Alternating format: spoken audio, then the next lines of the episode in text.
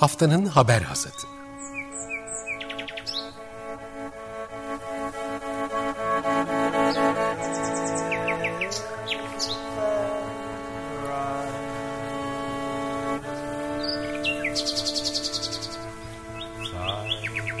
Haftanın öne çıkan iklim haberleri ve araştırmalarından okumalar ve yorumlar.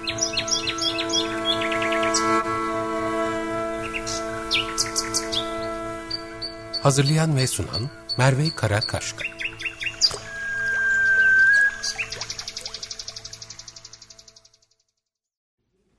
Günaydın. Haftanın haber asatına hoş geldiniz. Geçtiğimiz haftanın iklim haber ve araştırmalarından özel bir derleme sunan programımızın bu haftaki manşeti milyar tonluk açık trilyon dolarlık kar. Ölçemediğinizi yönetemezsiniz sözünü hatırlatan Al Gore'un bir alıntısıyla başlıyor. İşinizde ya da hanenizde yapamayacağınız bir şey bu. Ve dünyanın karşılaştığı en önemli görevken amacına uygun olmayan sayılara bel bağlamış durumdayız diyor. Amerika Birleşik Devletleri'nin eski başkan yardımcısı ve iklim eylemi konusunda dünyaca tanınmış bir lider olan Al Gore. Bahsettiği ülkelerin sera gazı salımları envanterlerindeki verilerle ilgili ciddi açıklar ve bu problemi çözmeye yönelik yeni girişimi Climate Trace'in varoluş sebebini açıklıyor. Climate Trace dünyanın ilk doğrudan ve bağımsız gözleme dayalı kap kapsamlı sera gazı salımları envanteri olarak tanımlanıyor ve bunun için uydu görüntülerini, uzaktan algılama sensörlerini, yapay zeka ve kolektif veri bilimini kullanıyor. İnsan kaynaklı seri, sera gazı salımlarını gerçekleştiği anda takip etme iddiasında. Ee, girişim bir süredir bekleniyordu e, lansmanı. Geçtiğimiz hafta içinde de ilk bulgularını paylaştı. 2015-2020 ee, yılları arasını kapsıyor 10 sektör ve bunların 38 alt sektöründen sera gazı salımlarını ölçmüş Climate Trace. Bu verilere göre raporlanan ve gerçekleşen salımlar arasında milyar tonluk açıklar var. Öncelikle petrol ve gaz üretim tesis ve rafinerilerinde salımlar, başta Amerika Birleşik Devletleri ve Rusya gibi ana üreticiler olmak üzere düzenli olarak raporladıklarının iki katı gerçekleşiyor. Ülkelerin Birleşmiş Milletler İklim Değişikliği Çerçeve Sözleşmesi kapsamında paylaştığı son envanterden 1 milyar ton daha yüksek. Bu en düşük salım yapan 100 ülkenin toplam salımlarından daha fazla bir miktarın ölçümlere dahil edilmediği anlamına geliyor. Bir diğer problemi şu şekilde tanımlıyor Al Gore. Dünyada 5 yıldan daha güncel sera gazı salım envanterine sahip olmayan ülke sayısı yüzden fazla diyor Fast Company dergisine yaptığı açıklamada. Ve 5 yaşındaki verilerle e, çalışmak, bunları yönetmek, bunlarla bir sonuca varmak da büyük bir problem. Bunu zorluklar yaşıyoruz şeklinde bir devam ediyor açıklamasına. Gerçekten de termometrenin her bir küçük diliminin aslında insanın kaderi için önem taşıdığı bir dünyada yaşarken verilerin bu kadar aslında lakayt tırnak içinde toplanıyor olması ve ülkeler tarafından raporlanıyor olması çok ciddi bir soru. Ee, ve Climate Trace'in bunu e, problematize etmesi, buna alternatif bir çözüm geliştirmesi oldukça önemli. Verilerden devam edersek bir diğer önemli nokta brüt salımlar açısından tüm salımların %1'ini oluşturan ormancılık ve toprak kullanımının ikinci sırada olması. Birinci sırada tahmin edersiniz ki e, e, güç yani enerji e, var, enerji tüketimi var, enerji üretimi var. E, ikinci sıradaki ormancılık ve toprak kullanımında büyük pay 35.14 milyar ton karbondioksit eşdeğeriyle orman yangınlarına ait. 2015'ten bu yana Rusya ve Amerika Birleşik Devletleri'ndeki orman yangınlarından kaynaklanan salımlar iki katın üzerinde artış gösterdi ve Brezilya'yı geride bıraktı Carbon e, Climate Trace'e göre. Climate Trace'in ışık tuttuğu bir diğer önemli nokta küresel olarak çelik üretimi. Küresel çelik üretiminin 2015-2020 yılları arasında 13.1 milyar ton karbondioksit eşdeğeri salıma sebep olduğunu ve bunun Japonya ve Birleşik Krallığın toplam salımlarına eşit olduğunu söylüyor aynı sürede tabii. 2020'de ee, e, pandeminin etkisiyle çelik üretiminde neredeyse hemen hemen bütün ülkeler yavaşladılar ve haliyle salımları da düştü. Sadece bir istisna vardı o da Çin. Çin'in çelik endüstrisinden kaynaklanan salımların bu sene yaklaşık Singapur kadar bir e, serga salımına neden olacağını tahmin ediyor. Climate Trace'in bir diğer vurgusu e, uluslararası taşımacılık ve havacılık endüstrilerine ilişkin 2015-2020 yılları arasında 11 milyar tonluk karbondioksit eş değeri salıma sebep olduğunu bulduğunu söylüyor ve her iki sektörü e, toplamının eğer bir ülke olsaydı dünyanın en büyük 5. sera gazı salımına sebep olan ülkesi olurdu diyor. Dünyada taşımacılıktan kaynaklanan salımlar 2018-2020 yılları arasında yıllık %10'luk bir artış gösterdi ki bunda pandemi sürecine rağmen. Fakat her iki sektörde ülkelerin Paris Anlaşması çerçevesindeki azaltım taahhütlerinden muaf. Climate Trace'in geçtiğimiz hafta yayımladığı verilerde benim dikkatimi çeken noktalardan biri de e, tüm sektörler açısından dünyada işte birinci sırada enerji var tahmin edeceğiniz gibi ikinci sırada ise brüt salımlar açısından baktığımızda tüm salımların %21'ini ormancılık ve toprak kullanımı oluşturuyor. Ormancılık ve toprak kullanımında en büyük pay ise 35.14 milyar tonluk karbondioksit eş değeriyle orman yangınlarına ait. 2015'ten bu yana Rusya ve Amerika Birleşik Devletleri'ndeki orman yangınlarından kaynaklanan salımlar iki katın üzerinde artış gösterdi ve Brezilya'yı geride bıraktı Climate Trace'e göre. Bir diğer açık, bir diğer e, sera gazı salımı açığı e, pirinçten kaynaklanıyor. E, farklı ülkelerde daha önce tahmin edildiğinden çok daha fazla salım gerçekleşiyor diyor. Özellikle de Hindistan'da 2016 yılındaki envanterinden 3 kat daha fazla salım gerçekleşti diyor e, Climate Trace. Peki Türkiye için neler var? Türkiye'de e, ki salımların 3.17 milyar ton karbondioksit eşdeğeri gerçekleştiğini söylüyor. Climate Trace ki bu onu dünyanın en fazla salım yapan 15. ülkesi konumuna getiriyor. Onu 3.6 milyar tonla Birleşik Krallık takip ediyor. Türkiye Paris Anlaşması'nı e, henüz onaylamayan ülkeler arasında İran'la birlikte en fazla salım yapan iki ülkeden de biri aynı zamanda. Bunu da eklemek gerekiyor buraya. Sektörler bazında Türkiye'de çimento ve tahmin edeceğiniz gibi çelik endüstrileri öne çıkıyor. Türkiye çimento endüstrisiyle dünyada en fazla sera gazı salımı yapan 5. ülke konumunda. Sektörün 2015-2020 periyodunda salımları %14.9'da artmış durumda. Ee, dünyada lider konumda olan Çin e, çimento salımlarının %55.99'unu gerçekleştiriyor. Türkiye'nin tüm salımlar içerisindeki payı ise %2.71. Ülkelerle birlikte sera gazı salımlarını nokta atışı görüntülemenize de izin veriyor Climate Trace. ClimateTrace.org'u mutlaka ziyaret etmenizi ve buradaki verileri incelemenizi ki bunlar ilk daha e, seri mutlaka devamında geleceğini belirtiyorlar. Şu anda COP26 öncesinde katılımcıların ellerinde daha net ve daha tarafsız bir resim olmasını en azından e, yardımcı olmayı amaçlıyor platform. E, platformun hikayesi 2019'da başlıyor. Bundan bahsetmedim. Google Org e, biliyorsunuz etki startuplarını desteklediği Google'ın bir fonu var. Ondan e, bir e, hibe alıyorlar ve uzaydan uydu verileriyle sera gazı emisyonlarını sera gazı salımlarını takip etme projelerine başlıyorlar.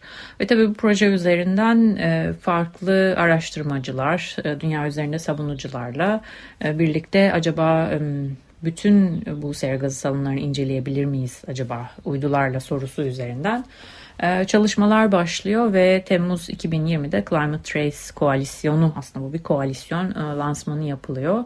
11 kar amacı gütmeyen kuruluş, teknoloji şirketleri, üniversiteler ve Al Gore e, bu koalisyonun üyeleri arasında.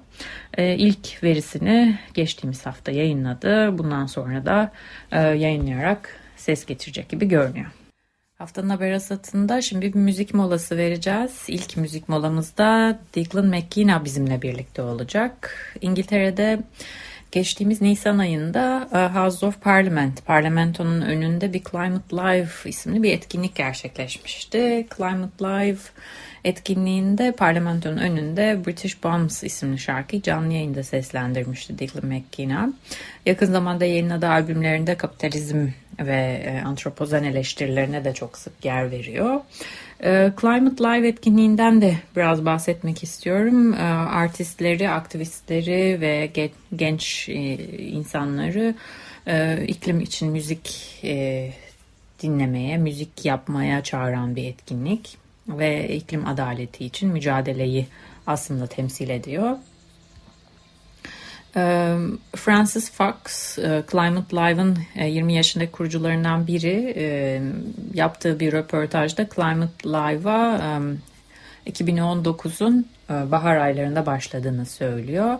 İşte Brian May'in bir röportajında iklim krizi için bir Live Aid konserler dizisine ihtiyacımız var sözünden etkilenip bunu hayata geçirdiklerini söylüyor ve daha fazla genç insanı bu hareketle etkileşime geçirmek için iyi bir fırsat olduğunu da belirtiyor. Şimdi bu konser dizisinde yer alan bir şarkıcıydı e, Declan McKenna.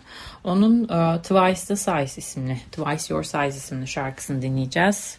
Ardından haftanın haber asatına devam edeceğiz. Açık Radyo'da Declan McKenna'yı dinledik. Twice Your Size isimli şarkısıyla bizimle birlikteydi. Şimdi haftanın haber asatına e, devam ediyoruz. Yine muhasebeler, yine iklim verileriyle ilgili önemli bir e, güncelleme paylaşıldı. Birleşmiş Milletler İklim Değişikliği Çerçeve Sözleşmesi kapsamında ulusal olarak belirlenmiş katkılar veya ulusal katkı beyanları sentez raporunun tamamı 17 Eylül'de paylaşıldı. Ee, öncelikle anlaşmaya taraf 191 ülke ve topluluktan 113'ü salımları ile ilgili yeni rapor ya da güncelleme paylaştı. Bu yeni iletilenlerle birlikte güncel bilgiler Paris Anlaşması taraflarının ancak %59'unu ve küresel sera gazı salımlarının %49'unu kapsıyor. Yani aslında Climate Trace'in de altına çizdiği gibi ciddi bir eksiklik var verilerde. Buna karşın kırmızı çizginin geçildiğine dair hiçbir şüphe yok. Ulusların katkı beyanlarında sera gazı salımlarının zamanla azalacağı yönünde bir trend var. Ancak Paris Anlaşması'nın 1,5 derece hedefi için iklim eforlarını iki katına çıkarmaları gerekiyor. Taraflardan 113'ün 2030'a kadar sera gazı salımlarının 2010 düzeyine göre %12 düşüreceği öngörülüyor. IPCC Uluslararası e, Hükümetler Arası İklim Değişikliği paneli ise karbon salımlarının 2 derece hedefi için bile 2030'a kadar %25 azalması gerektiğini not ediyor. 1,5 derece hedefi için bu oran %45'e çıkıyor. Taraflardan 113 arasında 70 ülke yüzyılın ortalarında karbon nötr hale gelme taahhütlerinde bulunmuş durumda. Bu taahhütlerin gerçekleştirilmesi daha fazla e, salım e, azaltımına da sebep olabilir, önünü açabilir ve 2010 seviyelerine göre 2030'a geldiğimizde %26'lık bir düşüş bekleyebiliriz. Ancak raporda oldukça endişe verici bir bulgu da var. 191 tarafın tüm e, beyanları birlikte değerlendirildiği zaman bugünden itibaren 2030'da e, sera gazı salımlarının %16 oranında artma eğiliminde olduğu görülüyor. 2010 seviyelerine göre. Fakat e, son hükümetler arası iklim değişikliği paneline göre böyle bir artış eğer e, bugün hemen eyleme geçilmezse sıcaklıkları 2.7 derecelik bir artışa yüzyılın sonunda sürükleyecek. Söz konusu beyanların gerçekleşmesi durumunda da yine 1,5-2 derece hedefini ıskalıyor olacağız. Bu limitlerin epey bir üzerine çıkıyor olacağız. Yani e, yani özetle ülkelerin iklim taahhütlerini, hedeflerini daha ileri götürüyor olması ve acilen eyleme geçmesi gerekiyor diyor Birleşmiş Milletler İklim Değişikliği. Şimdi iletilen e, beyanların detaylarına giren e, Climate Action Tracker'da yine geçtiğimiz hafta küresel güncellemesini yayınladı. Bu küresel, küresel güncelleme e, ülkelerin 2030 hedefleriyle e, salım e, boşluğunu ar arasındaki salım uçurumunu hesaplıyor ve birebir bütün ülkeleri takip etmemizi sağlıyor. Tabii bu da yine e, şunu belirtmek gerekiyor. Ülkelerin beyanları üzerinden bu e, projeksiyonları gerçekleşiyor. Şimdi Climate Action Tracker'a göre e, beyan e, güncellemeleri e, var olan gitmemiz gereken bir buçuk derece için gerekli olan e, uçurumu sadece 4 gigaton karbondioksit eşdeğeri ya da %15'lik bir ilerleme sağladı. E, özellikle Avustralya, Brezilya, Endonezya, Meksika, Yeni Zelanda, Rusya, Singapur, İsviçre, Vietnam tamamen e, eylemsiz olarak görülebilen, hiçbir şekilde bir hedef güncellemesi yapmayan ülkeler arasındaydı. 2030 hedeflerine bir ilerleme, bir yeni bir şey koymadılar. Tam tersine belki de e, bazıları e, 2015'te e, aslında açıkladıkları beyanlardan daha da kötü durumdaydılar diyor Climate Action Tracker. E, bu ülkelerin bu seçimlerini sorgulaması gerekiyor ve hala 70 tane ülkenin de bir e, güncellenmiş hedef koyması bekleniyor. Türkiye'de bu ülkelerden biri olarak konumlanıyor. Climate Action Tracker'da ülkelerin izleyici bir çoğunluğu e, hedefleri ve eylemleriyle yetersiz ya da yüksek derecede yetersiz olarak sınıflandırılmış durumda iklim eylemi konusunda elbette. Ülkelerin kendi iç politikalarındaki eylem planlarına baktığımız zaman sadece bir gelişmiş tırnak içinde ülkenin bir buçuk dereceyle uyumlu olabileceğini söyleyebiliyoruz diyor rapor. Bu da Birleşik Krallık. Bunlardan Avrupa Birliği, Almanya ve Norveç'te bu hedeflere yaklaşmış görünüyor. E, ancak e, yerel hedefler, ülkelerin kendi iç hedefleri sadece bir Paris uyumluluğun sadece bir yönü ve bu ülkelerden hiçbiri yeterli uluslararası iklim finansmanını koymuş değil ve bu anlamlı iklim eylemi içinde gerekli olan elzem bir nokta deniyor. Ee, bunun bir sonucu olarak Avrupa Birliği, Almanya, Norveç yetersiz sınıflandırılmış. Bütün bir genel sınıflamada, genel reytingde. Ee, Birleşik Krallık ise neredeyse yeterli olabilir seviyesine yükseltilmiş.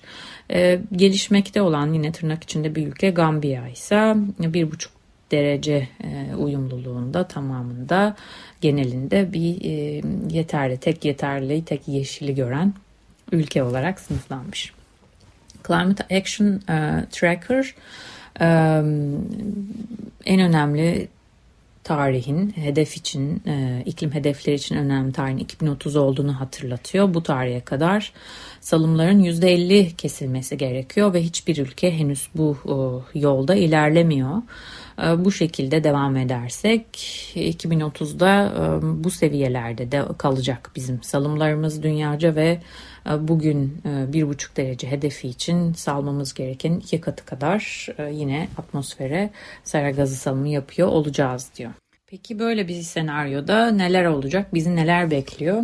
Bunları analiz eden yani salımların beyanlar düzeyinde kalırsa sürükleneceğimiz kaosun boyutlarına ilişkin önemli öngörüler barındıran bir rapor yayımlandı yine geçtiğimiz hafta Chatham House tarafından. İklim Değişikliği Risk Değerlendirme Raporu 2021. Raporda oldukça ciddi uyarılar var. Bunlardan bazıları şöyle. Eğer salımlarımız 2030'dan önce radikal bir şekilde azaltılmazsa 2040'da 3.9 milyar insan majör sıcak hava dalgalarına maruz kalacak. Bu tarihsel ortalamanın iki katı. 2050'de küresel talebi karşılamak için tarımsal üretimin %50 artması gerekecek. Ancak dramatik salım azaltımları yapılmazsa mahsul verimi %30 düşebilir. 2040'da kuraklıktan etkilenen ortalama ekili alan oranı yıllık %32 artabilir.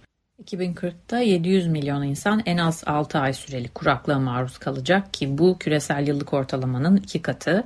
İklim etkilerinin eklemlenmesi sonucunda ölüm oranlarının yükselmesi, artan politik istikrarsızlığın yerel ve uluslararası çatışmaları tetiklemesi mümkün. Araştırmacılar en çok endişelendirdikleri e, konunun araştırma sırasında değişen hava durumu kalıpları, ekosistemlerde değişiklikler, zararlı böceklerin çoğalması ve hastalıkların yaygınlaşması arasındaki bağlantılar olduğunu not etmişler.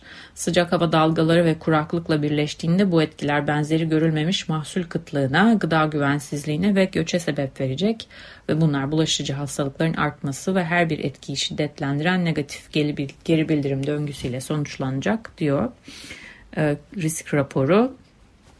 Burada şuna da özellikle vurgu var. Eğer e, beyanlar bu şekilde günümüzdeki gibi devam ederse 2 derece e, hedefi için %5'ten daha düşük bir şansımız oldu. 1,5 derece zaten hedefinin de %1'in altına düştüğünü söylüyor.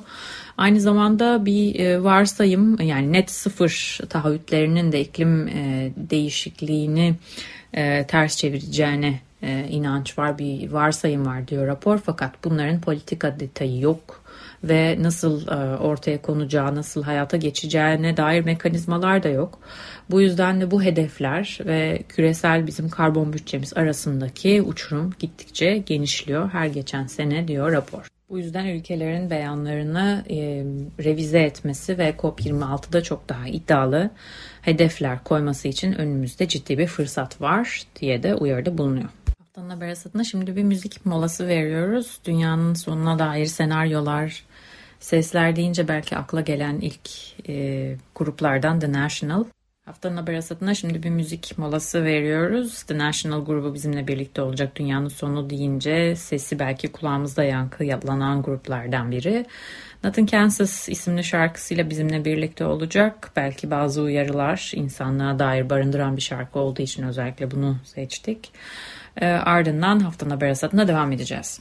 Radyoda The National Nothing Kansas şarkısıyla bizimle birlikteydi. Haftanın haber hasatına kaldığımız yerden devam ediyoruz. Moladan önce senaryoları konuştuk. Bizi bekleyen senaryoları eğer beyanlar düzeyinde devam edersek küresel sera gazı salımlarına diye. Ve bununla ilgili Dünya Bankası yeni bir rapor açıkladı. İklim göçleriyle ilgili bir rapor açıkladı. Buna göre iklim değişikliği 2050'ye kadar 216 milyon insanı göçe zorlayabilir.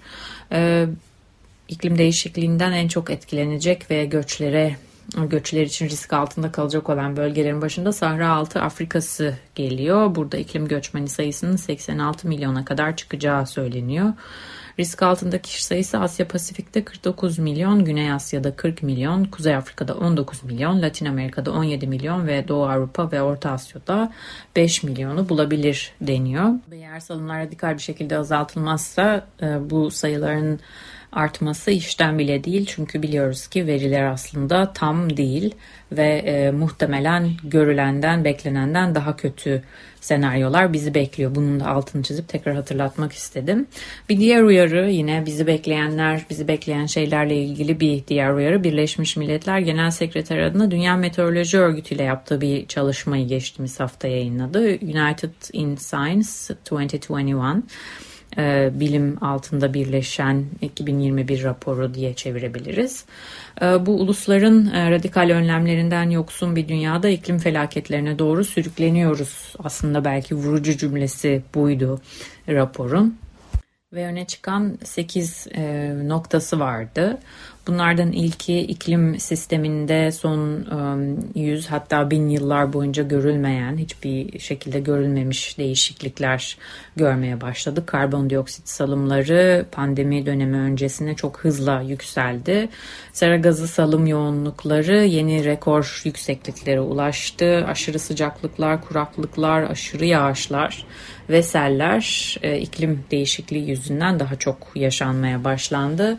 Covid-19 e, sağlık risklerini artırdı. Özellikle e, kötü hava kalitesi, yangınlar ve sıcak hava dalgaları ile birleştiğinde deniz seviyesindeki yükseliş hızlandı ve e, yaşamı artık önümüzdeki yüzyıllar boyunca tehdit eder düzeye ulaştı. 2025'e gelene kadar bir yıl için e, endüstriyel e, devrimden öncesine göre bir buçuk derece ısınmayı tecrübe etme şansımız da yüzde 40'a çıktı. E, net net e, sıfır salımları taahhütlerinin daha e, iddialı olması gerekiyor ve bunların politikalara yansıtılması gerekiyor diyor United in Science 2021 raporunda. Birleşmiş Milletler Genel Sekreteri Antonio Guterres'in katıldığı bir başka etkinlik Enerji ve İklim Üzerine Ana Ekonomiler Ekonomiler Forumu Cuma günü 17 Eylül'de düzenlendi. Avrupa e, Birliği ve Amerika Birleşik Devletleri ev sahipliği yapıyordu bu etkinliğe ve metan salımları ile ilgili bir taahhütte bulunmaları bekleniyordu. Beklendiği gibi e, ülkeler 2020 seviyesine göre önümüzdeki 10 yılda metan salımlarının %30 azaltmak üzere ortak bir taahhüt açıkladılar. Bu küresel metan taahhüdü dünya çapında diğer ülkeleri de aynı zamanda bir çağrı niteliğinde eğer uygulanırsa bu küresel ısınma 2040'da 0,2 derece düşürebilir ki bu hesaplamaya o zamana kadar gerçekleşecek olan ısınma da dahil. Ee, bu forumda konuşan Antonio Guterres'in özellikle e, gelişmekte olan ülkelerle ilgili e, notu önemliydi. Burada e, ülkelerin iklim finansmanına erişim problemine odaklanmıştı. E, ondan bir alıntı şu şekilde. Gelişmekte olan ülkelerin uyum maliyetleri 70 milyar dolara yakın olmasına rağmen bu ülkeler iklim finansmanı için 2018'de 16.8 milyar dolar aldılar. Bu maliyetlerin 2030'da yıllık 300 milyar dolara kadar çıkması bekleniyor. Ama bazı gelişmekte olan ekonomilerin ekstra çaba gösterip salım azaltım hedeflerine etkili biçimde katkıda bulunmaları elzem. Özellikle spesifik bir meydan okumadan söz etmek istiyorum. Enerji ve özellikle kömür. Eğer planlanan tüm kömürlü termik santraller faaliyete geçseydi 1,5 derecenin değil 2 derecenin çok üzerini görürdük. Paris hedefleri duman olurdu diyor Guterres. Benzer şekilde geçtiğimiz hafta fosil yakıtlara e, fosil yakıtların yayılmasını önleme anlaşması e, gündemdeydi. Farklı disiplinlerden ve 81 ülkeden 2000'den fazla akademisyen, bilim insanı ve araştırmacı 14 Eylül'deki Birleşmiş Milletler Genel Kurulu arifesinde kömür, petrol ve gazdan küresel bir çıkışı düzenlemek ve denetlemek için fosil yakıtların yayılmasını önleme anlaşmasını talep eden bir açık mektup yayımladılar. Bilimsel fikir birliği doğrultusunda bir buçuk derecelik bir küresel ısınmayı geçmemek amacıyla fosil yakıtlara adil ve aşamalı bir şekilde son vermeye çağırıyoruz Yani mektupta fosil yakıtların sanayi devriminden bu yana karbondioksit salımlarının %80'ine sebep olduğu hatırlatılıyordu. Mektupta şu ifadeler e, vardı. Fosil yakıt sistemi ve etkileri küresel olup küresel bir çözüm gerektirir. Hükümetlere aşağıdaki noktalar için bağlayıcı bir küresel plan ortaya koyan fosil yakıtların yayılmasını önleme anlaşmasını geliştirmek, kabul etmek ve uygulamak için acilen müzakerelere başlamaya çağırıyoruz. Hükümetler Arası İklim Değişikliği Paneli ve Birleşmiş Milletler Çevre Programı tarafından belirtildiği gibi mevcut en iyi bilimsel verilere dayanarak fosil yakıt üretiminin daha fazla genişlemesini durdurmak, ülkelerin fosil yakıtlara olan bağımlılıklarını ve geçiş kapasitelerine dikkate alarak adil ve hakkaniyetli bir şekilde mevcut fosil yakıt üretimini aşamalı bir şekilde durdurmak, dünya çapında yenilenebilir enerjiye %100 erişim sağlamak, fosil yakıta bağımlı ekonomilerin çeşitlenmesine yardımcı olmak, ve dünyadaki tüm insanların ve toplulukların adil bir küresel dönüşüm yoluyla refah ermesini sağlamak amacıyla bir dönüşüm planına yatırım yapmak çağrısı vardı. Şimdi haftanın haber esnasında bir müzik molası vereceğiz. Silvan Esso gelecek. Dünyanın sonunu, kıyameti dansla karşılayan bir şarkısı Parade. E, ardından haftanın haber esnasında devam edeceğiz. Açık Radyo'da Silvan Esso'yu dinledik. Parade isimli şarkısıyla. Şimdi haftanın haber asatının son haberini paylaşıyor olacağım. Ee, bu oldukça önemli fosil yakıtlarla ilgili manşetini attığımız trilyon dolarlık karda burada sözü geçen bir e, paylaşım aslında. Ee, Beyaz Saray Gözetim ve Reform Komitesi fosil yakıt endüstrisinin iklim krizi hakkında dezenformasyonu yayma çabalarına yönelik soruşturma başlattı. Soruşturma kapsamında ExxonMobil, Chevron, BP ve Shell'in aralarında olduğu büyük fosil yakıt şirketlerinin tepe yöneticilerinin ve lobi grupları Amerikan Petrol Enstitüsü ile Amerika Ticaret Odası'nın yer aldığı bir grup önümüzdeki ay komite duruşmasında ifade verecek. Komitenin anonsu geçtiğimiz Temmuz ayında fosil yakıt, büyük fosil yakıt şirketlerinin tepe yöneticileri tarafından e, yapılan itirafları da aslında takip ediyor. Hatırlarsanız haftanın haber asatında 3 Temmuz'da ExxonMobil'in kıdemli lobicilerinden Kate McCoy'un itiraflarına yer vermiştik. Kate McCoy um, yeni bir iş görüşmesinde olduğunu düşünüyordu ama aslında Greenpeace'in araştırmacı gazetecilik yayını Unearthed'ın muhabiri Lawrence Carter'la konuşuyordu. Greenpeace uzunca bir süredir şirketin lobi faaliyetlerini araştırıyor ama geleneksel gazetecilik yöntemleriyle ancak bir yere kadar gidebildiğini ve sürekli bir duvara çarptığını aktarıyor. 50 sayfalık bir doküman hazırlıyor. Gizlenmelerinin gerekçelerini e, ve e, paylaşıyorlar bu dokümanlarda ve Meko'ya kurumsal bir yetenek avcısı gibi yaklaşıyorlar. Ardından Zoom üzerinde görüşme yapıp bu görüşmeyi kaydedip ardından da bu görüşmeyi ifşa etmişlerdi. Görüşmede açıkça McCoy'un ifadelerinde bazı bilimsel verilerle agresif bir şekilde mücadele ettik mi? Evet. Bazı erken çabalara karşı mücadelede gölge gruplara katıldık mı? Evet. Ama bunda yasa hiçbir şey yok. Yatırımlarımızı ve yatırımcılarımızı gözetiyorduk diyordu hatta. McCoy aynı zamanda sadece fosil yakıtlar değil plastikle de benzer şekilde iklim krizine benzer şekilde bir e, taktik izlediklerini söylemişti. E, Amerika Birleşik Devletleri'nde plastik konusunda daha sıkı düzenlemeler getirilmesini e, engellediklerini itiraf etmişti ve her iki konuda da hem iklim değişikliği hem plastik konusunda da şu yöntemi izliyorlardı. Ee, birincisi fosil yakıtlar ya da plastikler bir anda yasaklanamaz. Bunlar teknik olarak yasaklanması imkansız.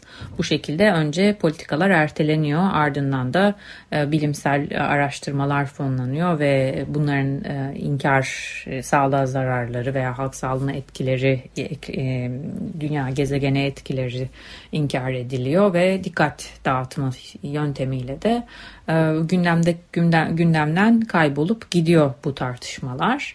Bu taktikler aslında tütün endüstrisini hatırlatıyor ve e, komitenin Beyaz Saray Gözetim ve Reform Komitesi'nin de dikkat çektiği noktalardan biri bu. Komitenin açıklamasından bir bölüm şöyle.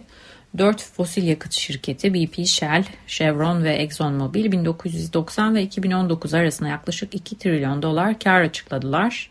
Aynı süreçte küresel iklim krizi gittikçe şiddetlendi ve Amerikalılar üzerindeki ölümcül etkisi artış gösterdi. Bu şirketlerin ve fosil yakıt endüstrisindeki müttefiklerinin küresel ısınmaya karşı ciddi eylemi engellemeye yönelik çalıştığı, fosil yakıtların belgelenen zararlarıyla ilgili şüphe yaydığı ve geliştirdikleri alternatif enerji teknolojilerin ölçeğini yanıltıcı şekilde sunduğu, tütün endüstrisinin yüz binlerce Amerikalıyı öldürürken regülasyona direnen taktiklerine benzer şekilde haberlerde yer aldı. Bu gizleme ve dikkat dağıtma stratejileri 10 yıllara yayılıyor ve hala bugün de devam ediyor.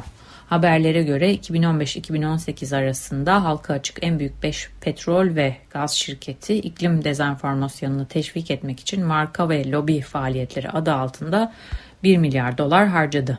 Komite Başkanı Carolyn B. Maloney ve Çevre Alt Komitesi Başkanı Rohana ortak açıklamasında şöyle söylüyor. Küresel ısınmayla bağlantılı olarak kötüleşen doğal felaketler ABD'de ve dünya çapında toplulukları sarstıkça kongrenin ilk sıradaki yasama önceliklerinden biri de değişen bir iklimin acil kriziyle mücadele oluyor. Bunu yapabilmek için kongre fosil yakıt endüstrisinin sebep olduğu kirliliği adreslemeli ve bu konularda dezenformasyona sebep olan tedirgin edici iş pratiklerine gem vurmalı. Bunlara ek olarak komitenin fosil yakıt şirketleri ve aynı zamanda lobi gruplarının yöneticileriyle paylaştığı mektuplar da e, halka açık bir şekilde yayımlandı. Burada oldukça çarpıcı notlar var. Bunlara da biraz değinmek istiyorum. Öncelikle fosil yakıt şirketlerine e, yazılan mektupta şirketlerin 1977 kadar erken bir tarihten itibaren aslında iklim değişikliği hakkında bilgi sahibi oldukları not ediliyor. 1977'de bir ExxonMobil bilim insanı e, fosil yakıtların e, kullanılmasıyla atmosfere karbondioksit salımı arasındaki ilişki hakkında uyarıyor şirketin yöneticilerini. 79'dan 83'e kadar American Petroleum Institute, Amerika Petrol Enstitüsü ve onun e, işte bugün ExxonMobil, Shell ve Chevron tarafından temsil edilen üyeleri bir görev gücü oluşturuyorlar. İklim bilimi araştırması ve emisyonların, salımların azaltılması için yollar keşfetmek adında çalışmalara başlıyorlar. 1988'de Dr. James Hansen kongrede bir ifade veriyor ve e, küresel ısınmanın %99 olasılıkla karbondioksitin atmosferde birikmesi sebebiyle oluştuğunu söylüyor ve artık e, sera gazı etkisi buradadır. Bizim elimizde kanıtlar çok güçlü diyor. Bu gelişmelere e, fosil yakıt endüstrisinin aktörleri e, bilimsel bilgiyle e, mücadele ederek yanıt veriyorlar ve koordineli bir e, dezenformasyon kampanyasına başlıyorlar. E, bu kampanya ile ilgili kendi aralarında paylaştıkları notta şu ifadeler var. Zafer ortalama bir vatandaşın iklim bilimiyle ilgili belirsizlikleri anladığı zaman kazanılacaktır. Komitenin mektubunda ardından e, bu lobi gruplarıyla birlikte şirketlerin milyonlarca dolar harcayarak etki satın aldıkları belirtiliyor ve e, aslında oldukça ileri gidip e, 1990'lardan itibaren e, Amerika Birleşik Devletleri hükümetini etkisi altına aldıklarını ve e, Kyoto e, iklim anlaşmasından 2001 yılında çekilmesini sağladıklarını da söylüyor. Bu dönem e, Amerika Birleşik Devletleri'nin genel sekreteri Paula Dobryansky, e, GCC adını verdikleri bu Global Climate Coalition e, lobi grupları ve şirketler birleşip bu adı alıyorlar. Onunla görüşmeler içerisinde genel sekreter Dobryanski'nin 2001 yılına ait toplantısından e, örnek verilen bir notta e, Amerika Birleşik Devletleri'nin başkanı Kyoto'yu sizden aldığı bilgiler dahilinde reddetti diyor. Mektupta yer verilen bir diğer çalışma 2003-2010 yılları arasını kapsıyor. Bu bu süreçte e, küresel ısınmayı reddeden 91 think tank ve savunucu organizasyonun e, ezici bir şekilde ExxonMobil, Koch Industries, Donors Trust ve diğer endüstriyel gruplar tarafından fonlandığı bulunmuş. E, bu organizasyonlar aslında nötr gibi görünürken arka planda e, gayet işte şeyleri bulup e, bilim insanlarını öncelikle tespit edip ardından onları e, işe alıp eğitip iklim karşıtı politikalar, iklim karşıtı tırnak içinde bilim yapmak üzere e, çalıştıkları bulundu. Not ediliyor. Benzer şekilde aslında hiçbir iklim bilimi eğitimi olmayan Dr. Willie Soon isimli bir uzay mühendisi de fosil yakıt şirketlerinden 1.2 milyon doların üzerinde bir ödenek alarak yine iklim inkarcılığına aracı olmuş.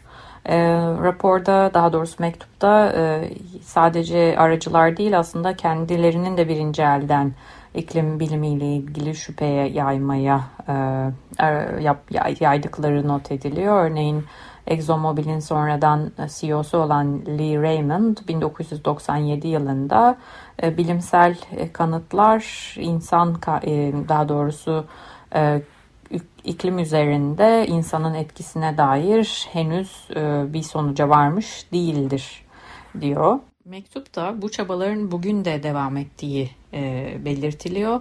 Belki bu kısımlar önemli çünkü e, fosil yakıt şirketlerinin e, halkın gözünde, kamuoyunda e, küresel ısıtmaya karşı bir tavır aldık, alıyormuş gibi göründüğü ama anlamlı çözümleri ve yasaları da yine engelledikleri belirtiliyor. Örneğin ExxonMobil ve Chevron'un Paris Anlaşması'nı e, açık bir şekilde desteklediği, BP ve Shell'in de net sıfır taahhütleri yaptığı söyleniyor ama e, her tüm şirketler fosil yakıt çıkarımında ve yatırımlarını fosil yakıtlardaki yatırımlarının süresini uzatmak, devam etmek bu yatırımlara o anlamında da hala küresel ısınmayı, küresel ısıtmayı fonluyorlar. 2018'de e, fosil yakıt endüstrisi Obama e, döneminde aslında e, otomotiv emisyonlarının düşürülmesi için yüksek standartlar getirilmişti. Trump bunların e, düşürülmesi için bu standartların aşağı çekilmesi için düzenlemeler getirmişti. Fosil yakıt endüstrisi bunları desteklemişti.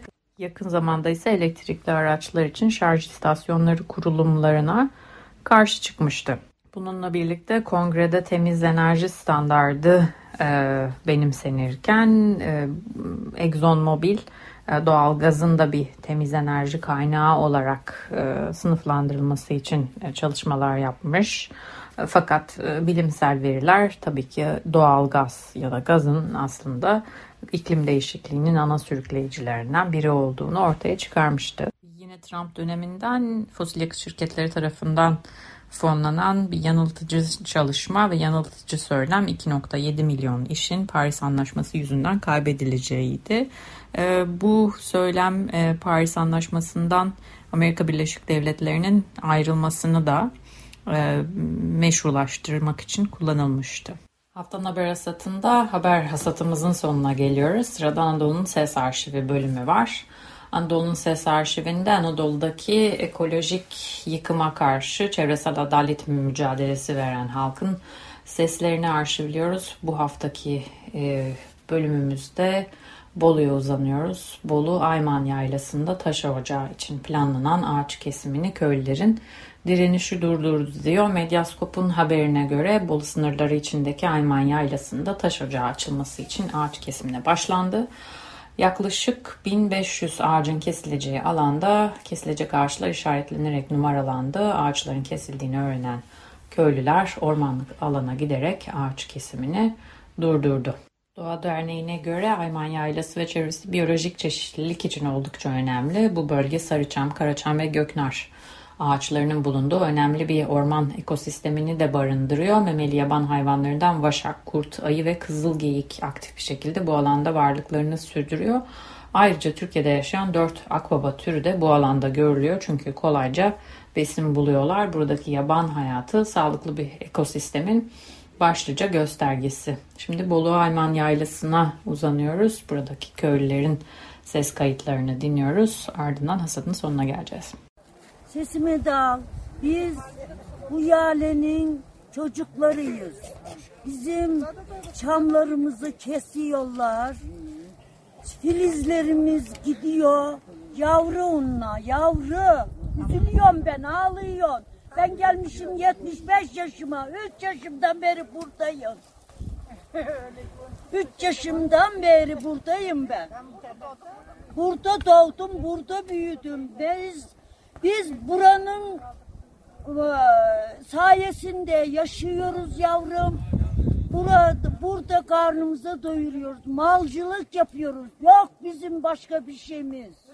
Bu ağaçları kestirmeyeceğim. Bu ağaçları kestirmeyeceğim. Bana kessinler. Ha. Burada böyle oturacağım ben. Gelecek nesilimize bir anı burası. Bir hatıra. Orman katliamına hayır. Orman katliamına hayır. Orman katliamına hayır. Haftanın haber hasatında Anadolu'nun Ses Arşivinde Bolu Ayman Yaylası'ndaki çevresel adalet mücadelesinin seslerini dinledik. Şimdi bir müzik molası vereceğiz. 1971 yılında çıkan bir albüm. Ee, çevresel yıkımdan, ekolojik yıkımdan bahseden e, Marvin Gaye bu sefer Mercy Mercy Me isimli şarkısını e, dinleyeceğiz. Ardından da hasatın sonuna geleceğiz.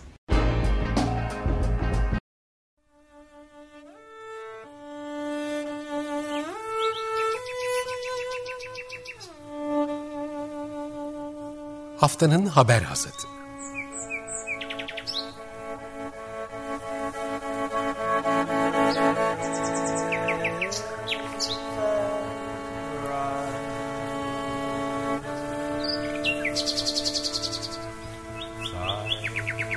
Haftanın öne çıkan iklim haberleri ve araştırmalarından okumalar ve yorumlar.